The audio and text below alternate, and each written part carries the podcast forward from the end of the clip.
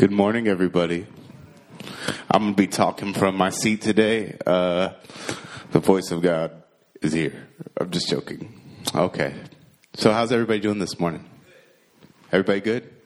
All right. So, today we're talking about being imitators of Christ. And like we've been in this series about family and I think go ahead and go to the next slide. Um, family and community. And today I'm going to give an illustration of my family. My beautiful wife is here right there. But the thing is, is like my children are awesome. This picture represents my kids so much, you guys don't even know. Like, Malachi is so reserved and so like his own person. Then Nemo is like, I'm just, am I doing it good enough? Am I doing it good enough? And then Stefan's just like, yeah. But the reason why I bring up my children is because the truth is, is that like, it is so awesome having kids. How many of the people in here either A have had kids or B had kids who looked up to them at some point? Okay, so when you look at that, right? It's really awesome when the kids are awesome and doing great, right? Isn't it the like the best when that you start seeing them start copying behaviors you do? Do you guys see where I'm going? Uh, so it's awesome. Like it's really cute. It's awesome. Like my son Stefan copies phrases I say. Like he'll say like you know he's just like that's awesome. Uh huh. And then he'll do this thing where he puts his mouth out in a specific way. but that's not the subject today. But that's just a random funny thing. But long story short, he starts copying phrases. I say, "Oh, that's that's cute. That's really cool." And then there's the moments where your kids are acting up, and you realize the behavior they're doing they learned from you. to get real this morning, I am a person who like, I'm usually really chill and real easy peasy. The one thing that makes me not easy peasy and makes me in a panic is if I'm running late. Anybody who knows me, once I start running late, I'm like, ah, ah. You know what I mean? Like, and so this morning I woke up early. It was a good morning. I worshiped. I was doing good. Hits about nine o'clock. I'm like, I'm getting ready to go. All I gotta do is get my shoes on. It took me 31 minutes to find my shoes. In that 31 minutes, my sons told me everything you needed to know about the earth today and every question that went along with that. I realized I got really short when I hit about the 20 minute marker of looking for my shoes. And I was like, I cannot deal with you. you know? And so it's like, in reality though, I look at my son Malachi and I see that same behavior when he gets in a place where he has something focused on his mind. He goes crazy if that thing is messed up. He's like, ah! he becomes King Kong. You know what I mean? Like just tearing stuff up. But anyways, in this, the point of this illustration is that our kids naturally pick up what we do the people, the kids that we, that look up to us, they naturally learn how to do life based off the people they're watching, the people they're becoming close with, the people they feel safe with. Go, go next slide. See, when we're talking about we, over the last bunch of weeks, we are a family that is dictated by a father. A father who's adopted all of us, loved all of us that we're unified together, that ultimately all of us have the power to build or tear down with our words, and that all of us are needed. These are the topics we've talked about, right?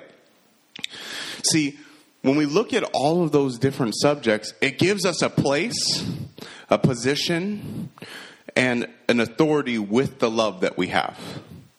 And it's all wrapped around Christ Jesus, right?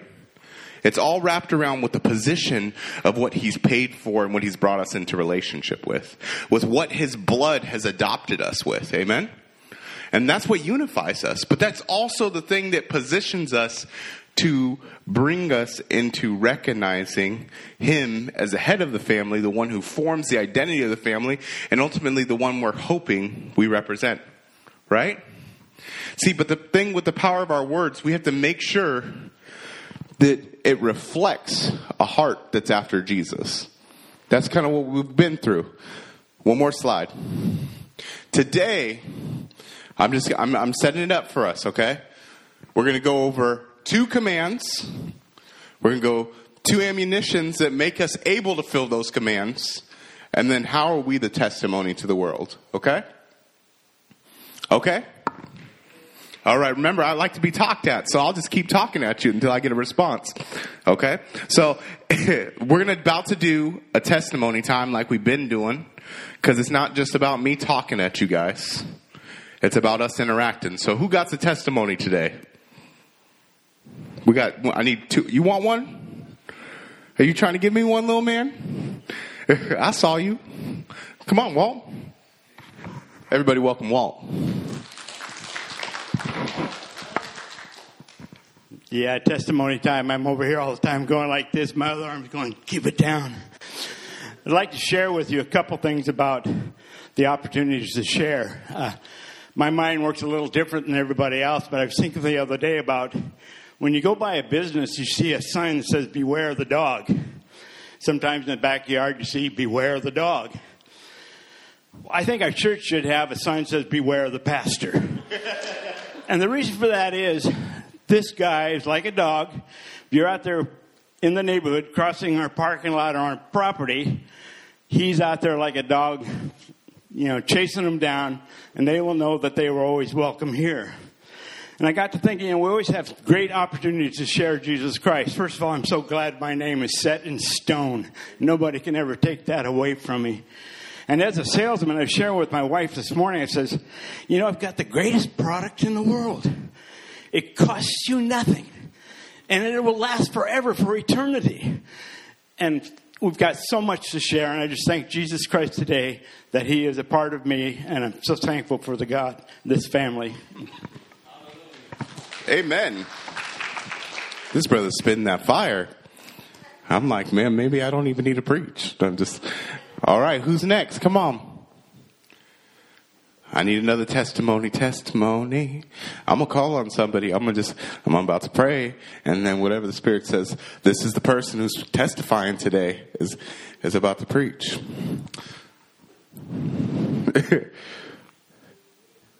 you better watch out. Three, two, one. Okay. Lord Jesus, I just pray that you would reveal to us who's supposed to give a testimony today and let it reflect you. Let it reflect the way that you want to touch us today. In your name we pray. Amen. Cheryl, come on up here, please.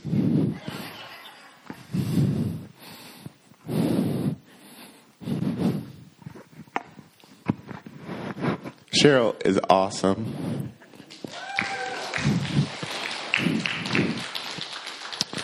I love Cheryl.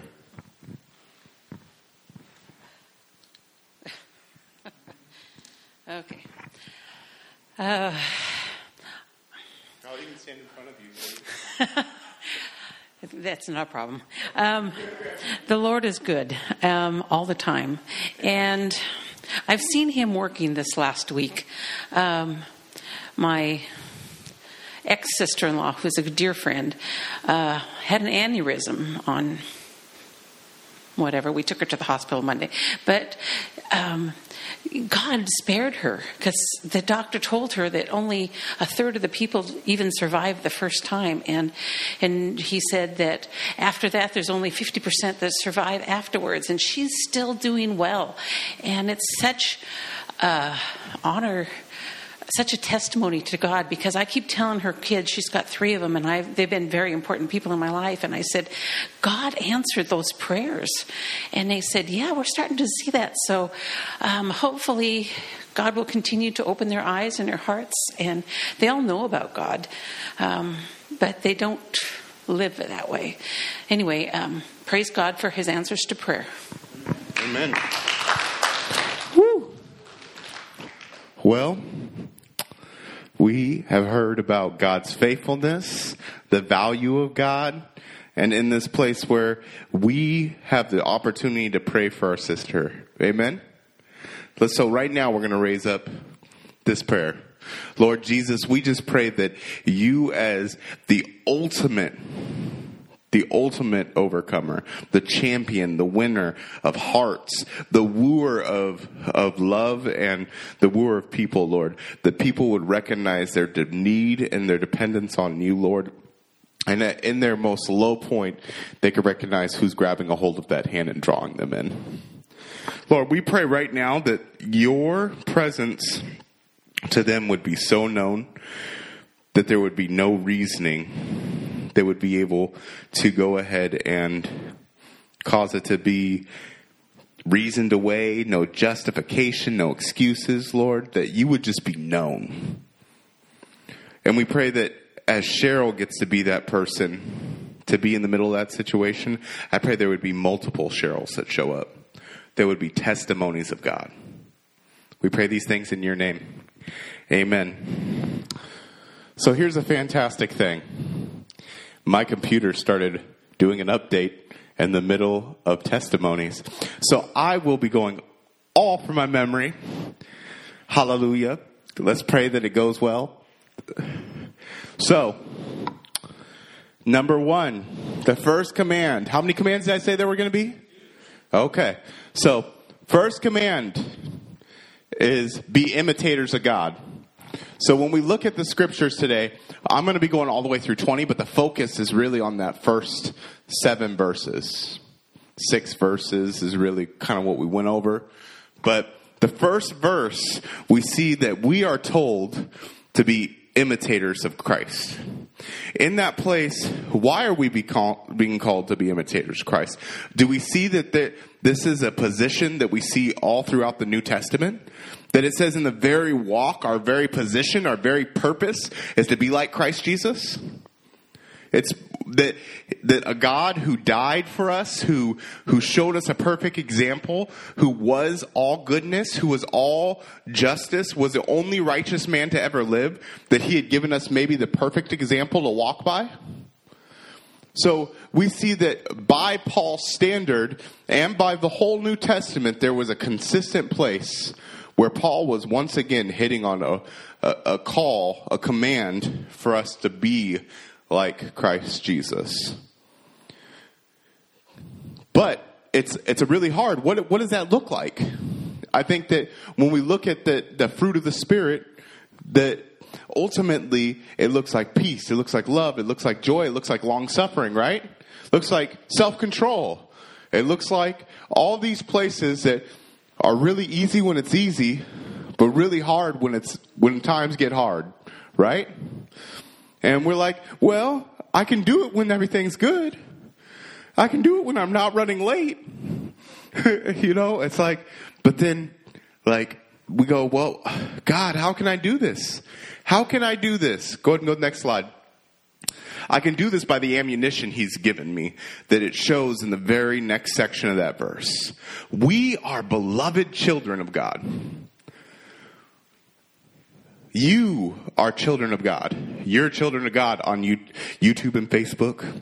It's still really awkward to say that, but I've been doing this video thing for a while and it's really uncomfortable.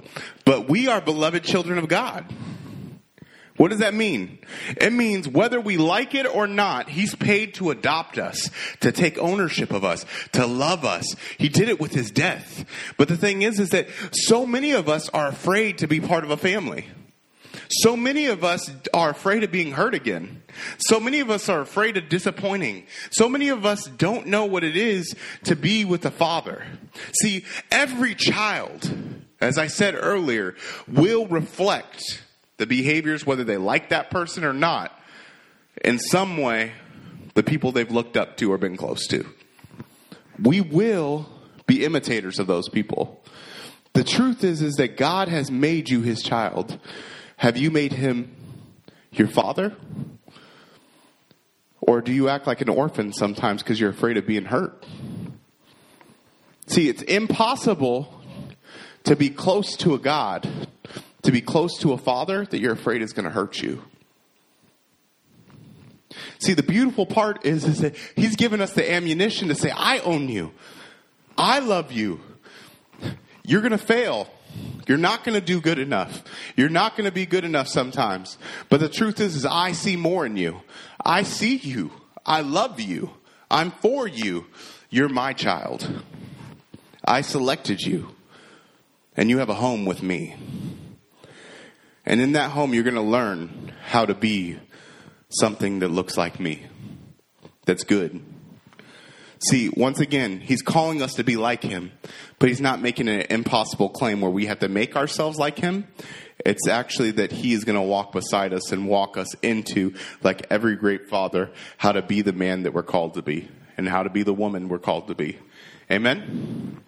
All right. What? How many? How many? Uh, how many commands did I say? Two. And how many ammunitions? Two. Okay. So the second command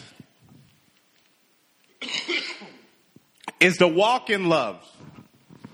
Walk in love. You guys heard me preach about this a lot of times, right? So he's like, no. As as my brother Walt said, one of the things I believe is that we are the very manifestation of God. Like I believe that God lives in each one of you guys. That Christ Jesus, when he died, he positioned himself on the cross. He tore the veil, and the temple was no longer outside of us, but where is it? It's inside of us. So the separation between God and us has disappeared. Because just like that first part is he's actually taken us as a child. He's taken us also as a residence. And in that place, he loves us, right? Would you all agree with that? There's enough scriptures that say that he showed his love to us by what? By giving up his son, by dying on a cross, by pouring out mercy and righteousness and grace, right? And he has the expectation first that we would be imitators of him. But the what that looks like is us also pouring out that same love, that same grace that same mercy, walking in love. How many of you guys have read 1 Corinthians 13? Well, if you haven't, I, I challenge you to read it. It's convicting and it's awesome. Because that, that chapter shows me just how unloving I am sometimes. You know, it's like, if, if that's what love is, man, I got a long way to go. Because the truth is, is that that is the command. That is a reflection of the love we're supposed to be. Because that is the love that's outpoured by God daily, moment by moment. No matter how much you're struggling, no matter how much you failed, no matter how successful you've been, no matter if you are the biggest overcome in the world, guess what? You're in the same place of love that's in that 1 Corinthians 13. Because that is all that matters. Right? It says that we can have all the wisdom in the world. But if you do not have love, you have nothing at all. In that same way, you could also have all the gifts in the world, but it means nothing if you have not, no love. In that place we look and that it builds a presence. It builds a placement that really asks, begs this question. Are you surrendered to the point that you are a child of God who's loved or to the strengths that you have? Go ahead and go to the next thing. So walking in this love, as I said, is so impossible sometimes, but it's so awesome. And you're just like, how do I do it? How do I love?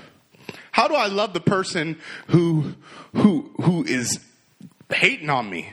How do I, how do I love the person when I'm in the middle of running late and I don't got no more to give? How do I love when I'm so tired and I've had a long week and I feel like I don't got no more to give? How do I love when I'm hungry and I just want a Big Mac? How do I love when, when, like, honestly, I've not gotten along with anybody today?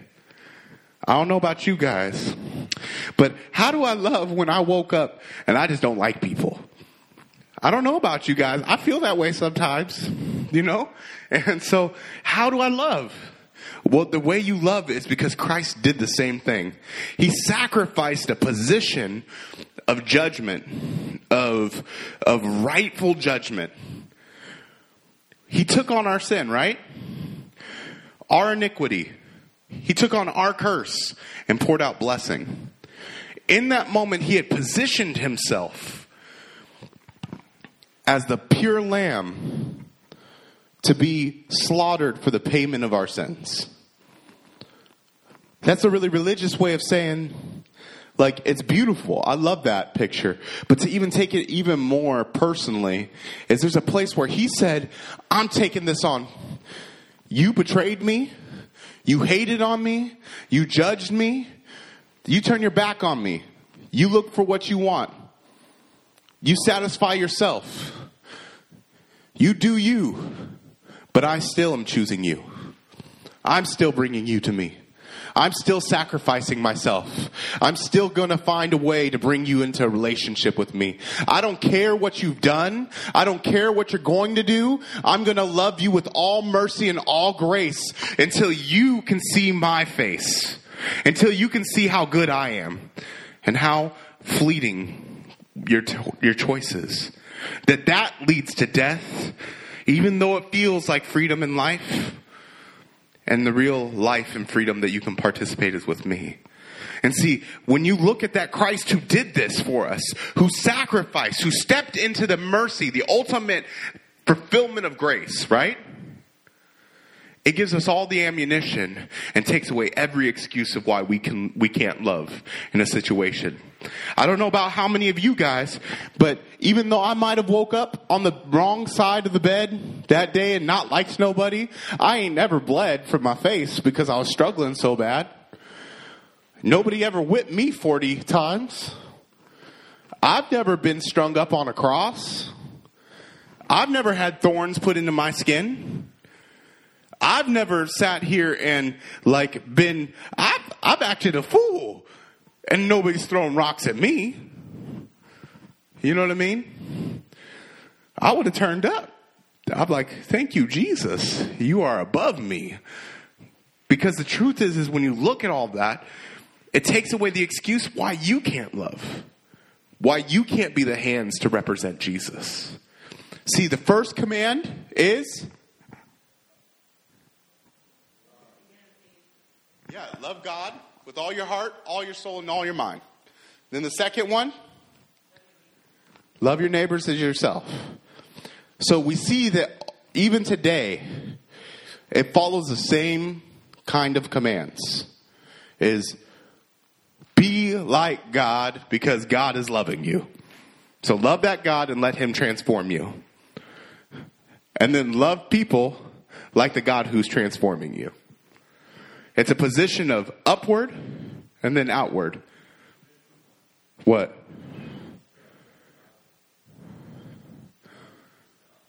Well,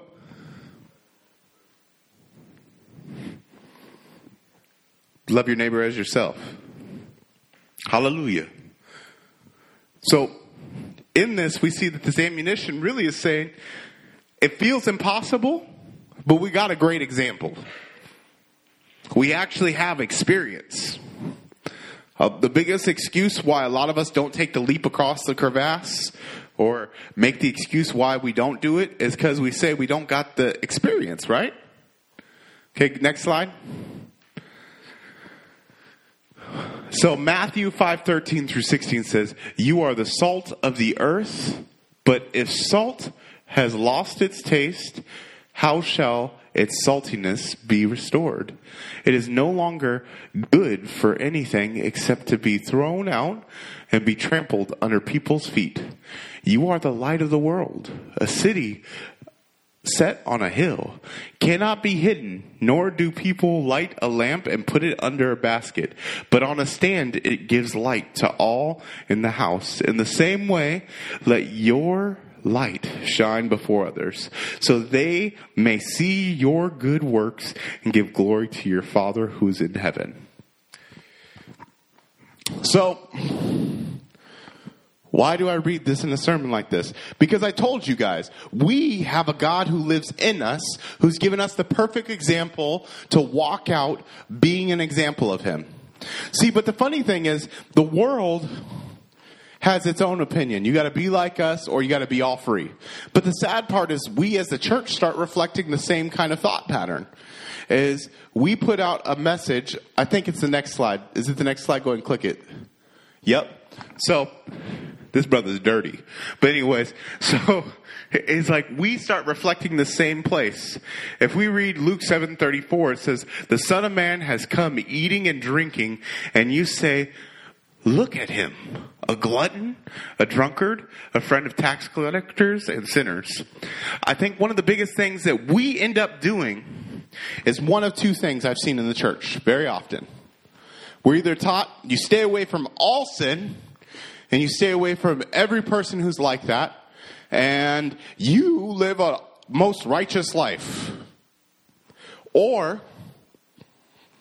you go ahead and put yourself in that and you compromise yourself and you don't actually stand for God.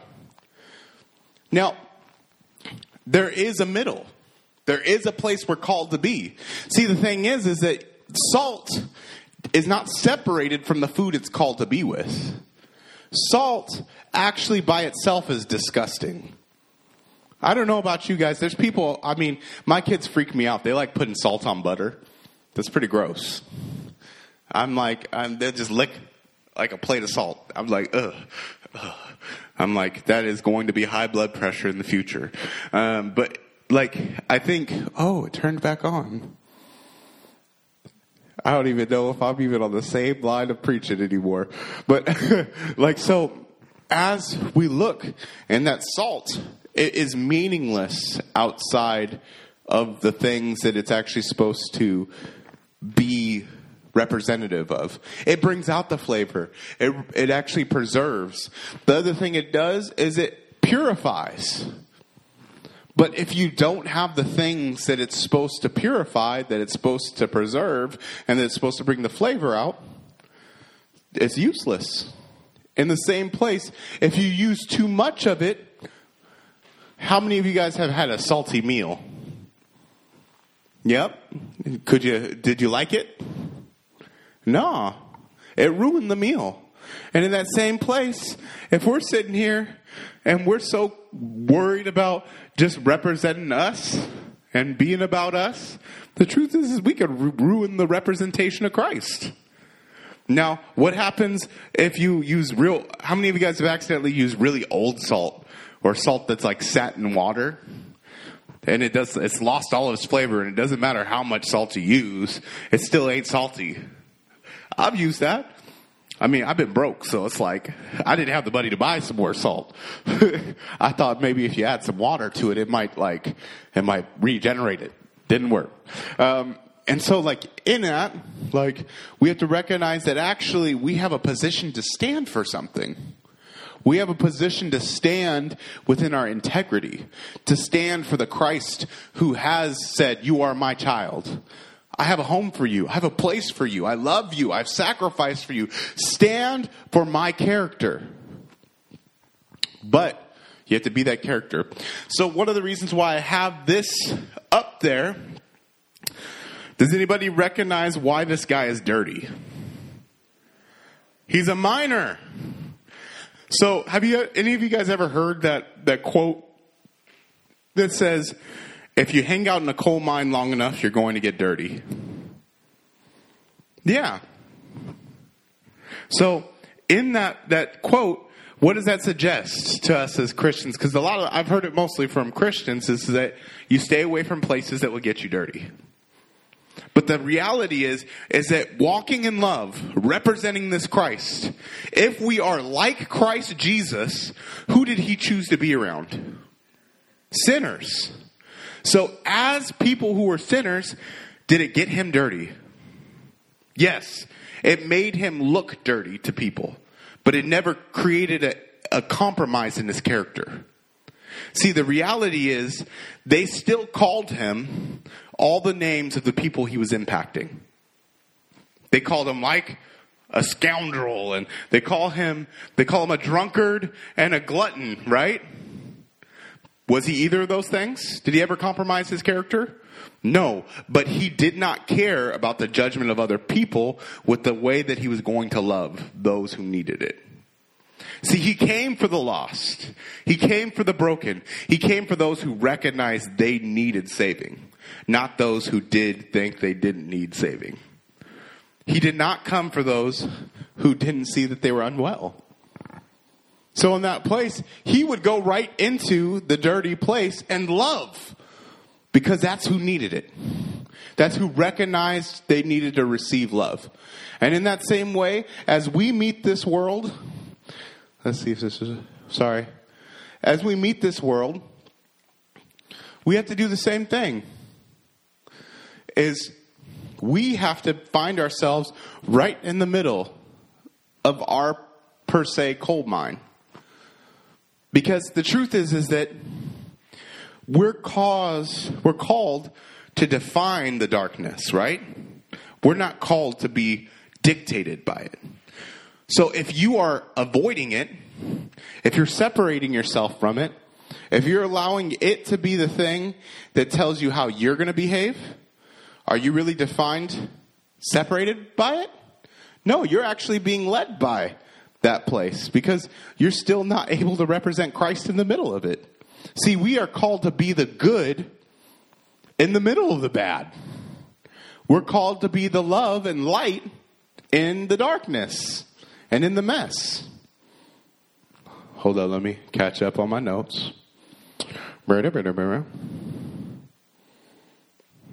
I'm almost there. Okay, I'm here. See, the truth is, if we hang out in the coal mine, we're going to get dirty because we're we're going to be around sinners. The truth is, is when you're in the middle of a mess, I don't know about you guys. I've spent a lot of time helping people detox. I've spent a lot of time when people are having mental breakdowns. I've spent a lot of time when I've walked in to a place where people are being abused and helped them get out of that situation. You know the one thing that, would you guys say any of that is ungodly behavior? No. That's, I believe that's exactly where Jesus has me. But the fact is, how many times do you think I've been puked on, peed on, spit on, yelled at? Many times. How many times do you think I've been called out my name?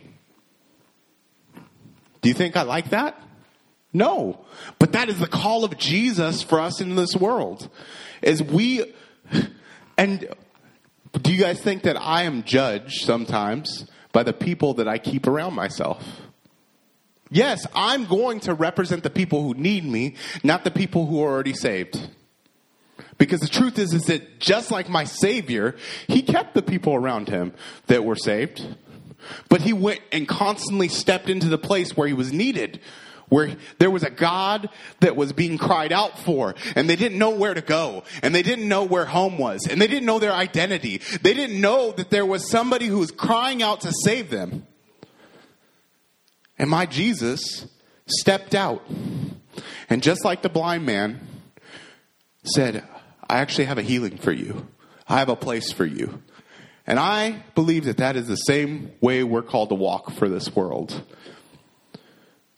is to see that there is a need and that Jesus, in his unselfish love, loved us and gave himself up for us, and I need to give myself up for the people who need me, who need Jesus, who need his representation. Because if we are to imitate our Lord in this world, we must die to self and seek the good for others. We have to be unselfish. The second part of walking in love is in reality, we have to guard against temptation. See, it says three through six. It's kind of small for my glasses. I'm, I'm realizing I'm more blind than I thought.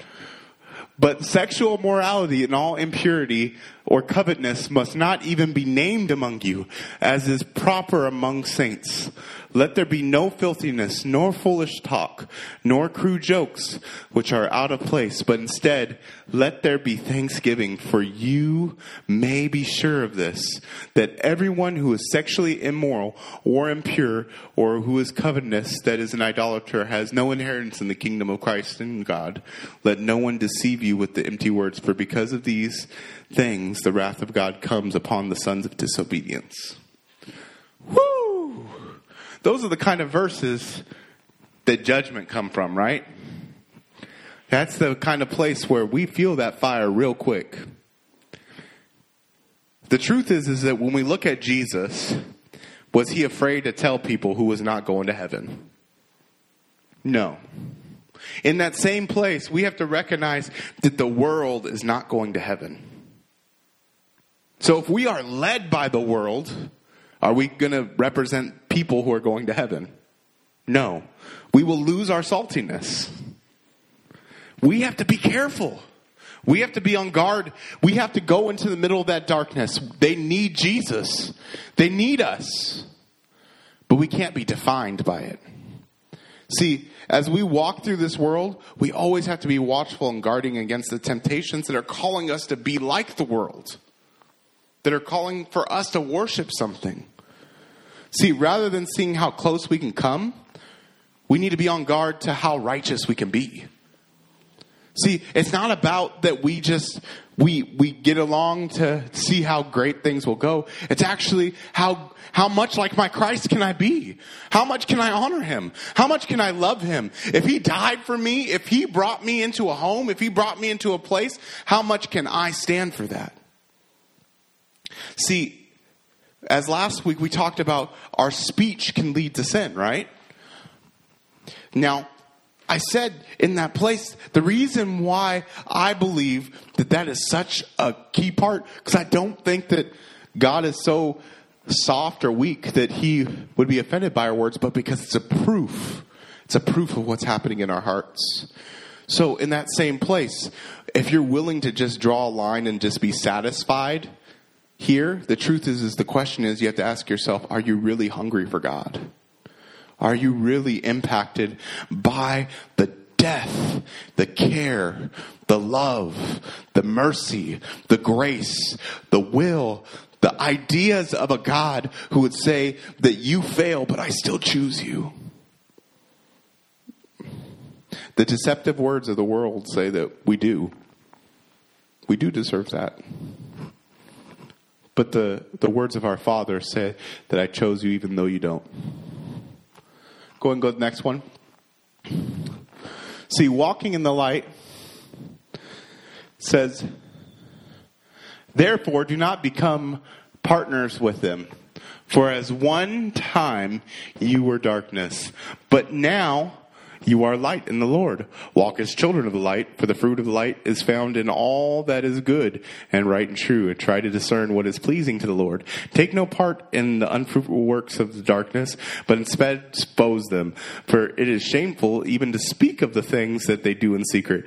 But when anything is exposed by light, it becomes visible. For anything that becomes visible is light. Therefore it says, Awake, O sleeper, and arise from the dead, and Christ will shine in you. So, one of the things I'm going to quickly say to you is John 9 5 says, As long as I am in the world, I am the light of the world. And I want to say a real quick clarification. I might skip the other verse that's up there, but is a quick clarification. What this is not saying to you is separate yourself. It's not saying stay away from sin. It's saying don't go back to who you were. Don't go back to the way you walked before. You are no longer defined by that darkness. You are defined by a God who's chosen you. You are defined by a God who has wrapped you up. You are defined by a God who is loving you out of that darkness. Don't go back. It's saying actually that we are children of the light. And in fact, since we have stepped in, we are no longer defined by the darkness, but we are defined by the light. We are no longer defined by our failings. We are defined by his righteousness. We're no longer defined by those who hate us, but we're defined by his love. Amen? Okay, I'm going to jump up to the last, the, the third point. I'm kind of jumping over a few things. If you guys want to know more, I'll let your boy later. So, go to the next slide. Oh, it's because it's 1208. Man, I took forever. So, we have to walk in wisdom. We have to, God is teaching us things. Each one of you don't have the same convictions as me. Each one of you have lived righteous lives in ways and failed in ways. We each have lessons to share with each other. You guys can go ahead and start playing. I'm gonna I'm just gonna wrap it up and in the wrap up I'll explain what this means. The truth is is that we've all been in a race. And it's our job together to represent Christ, right? That God who's loved you and died for you has taught you lessons. That means the conviction and the standard of righteousness that you are called to, the obedience that you're called to, is to stand with the wisdom and lessons that you've been brought to. But it also, the biggest lesson we're all taught as we follow Jesus is to follow. To follow.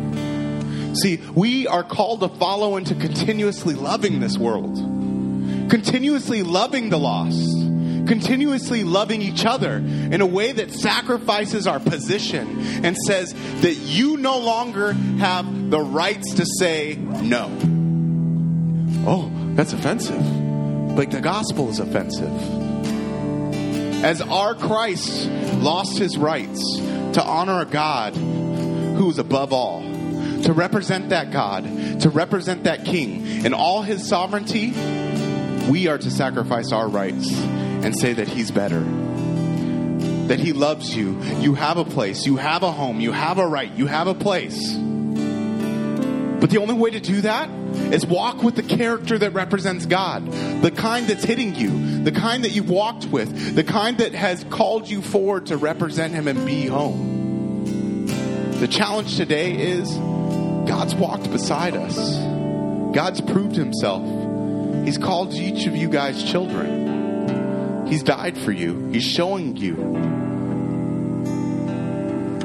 Have you learned how to call home home? Have you learned how to be loved? Have you learned how to be cared for?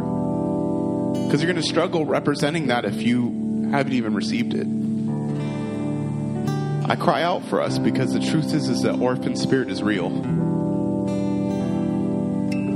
There's a place where we don't know how to be loved and have a name. Just like the Israelites, we wander. We wander and we look for the wrong things to worship. For all of you who have been successful in your walk with righteousness and with honor, help us. Help us see a God who's good for those of us who are hungry and young, bring that fire. Bring that fire for a God who is alive right now. For those who are broken, let's lay before each other as a sacrifice to show each other the need. Because we're all needed and we all need love.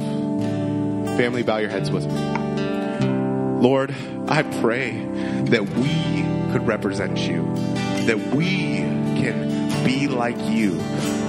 Lord, you took us from a place of just utter destruction and death, and you breathed your breath into us, saying, I have not given up hope on your life. I've not given hope, hope that you will be resurrected with me. Lord, just like Lazarus, we have been set to death and all hope has been given up on us. Lord Jesus, but you have not. You know that you are at work. You know that you are here to raise the dead, raise up hope, raise up life, and to raise up love, Lord. I pray that we would have eyes on you. We would have eyes on the Father. We would have eyes on your goodness rather than our fears on your failures that we believe you had. Lord, I believe that we would recognize that you are an overcomer and that even though our experience says we failed, that you failed us, that we would quickly realize that you have overcome, that you grabbed a hold of us, that you have saved us, and that you love us. Lord, I pray that you would win each and every one of our hearts. Present the case. Lord, For everybody who's on Facebook who does not know you, Lord, I pray that that case would come forward and the people would live in sacrificial ways around them. That the people of God would be the people who are striving to be like Christ, sacrificial, loving, and righteous. I pray these things in your name. Amen.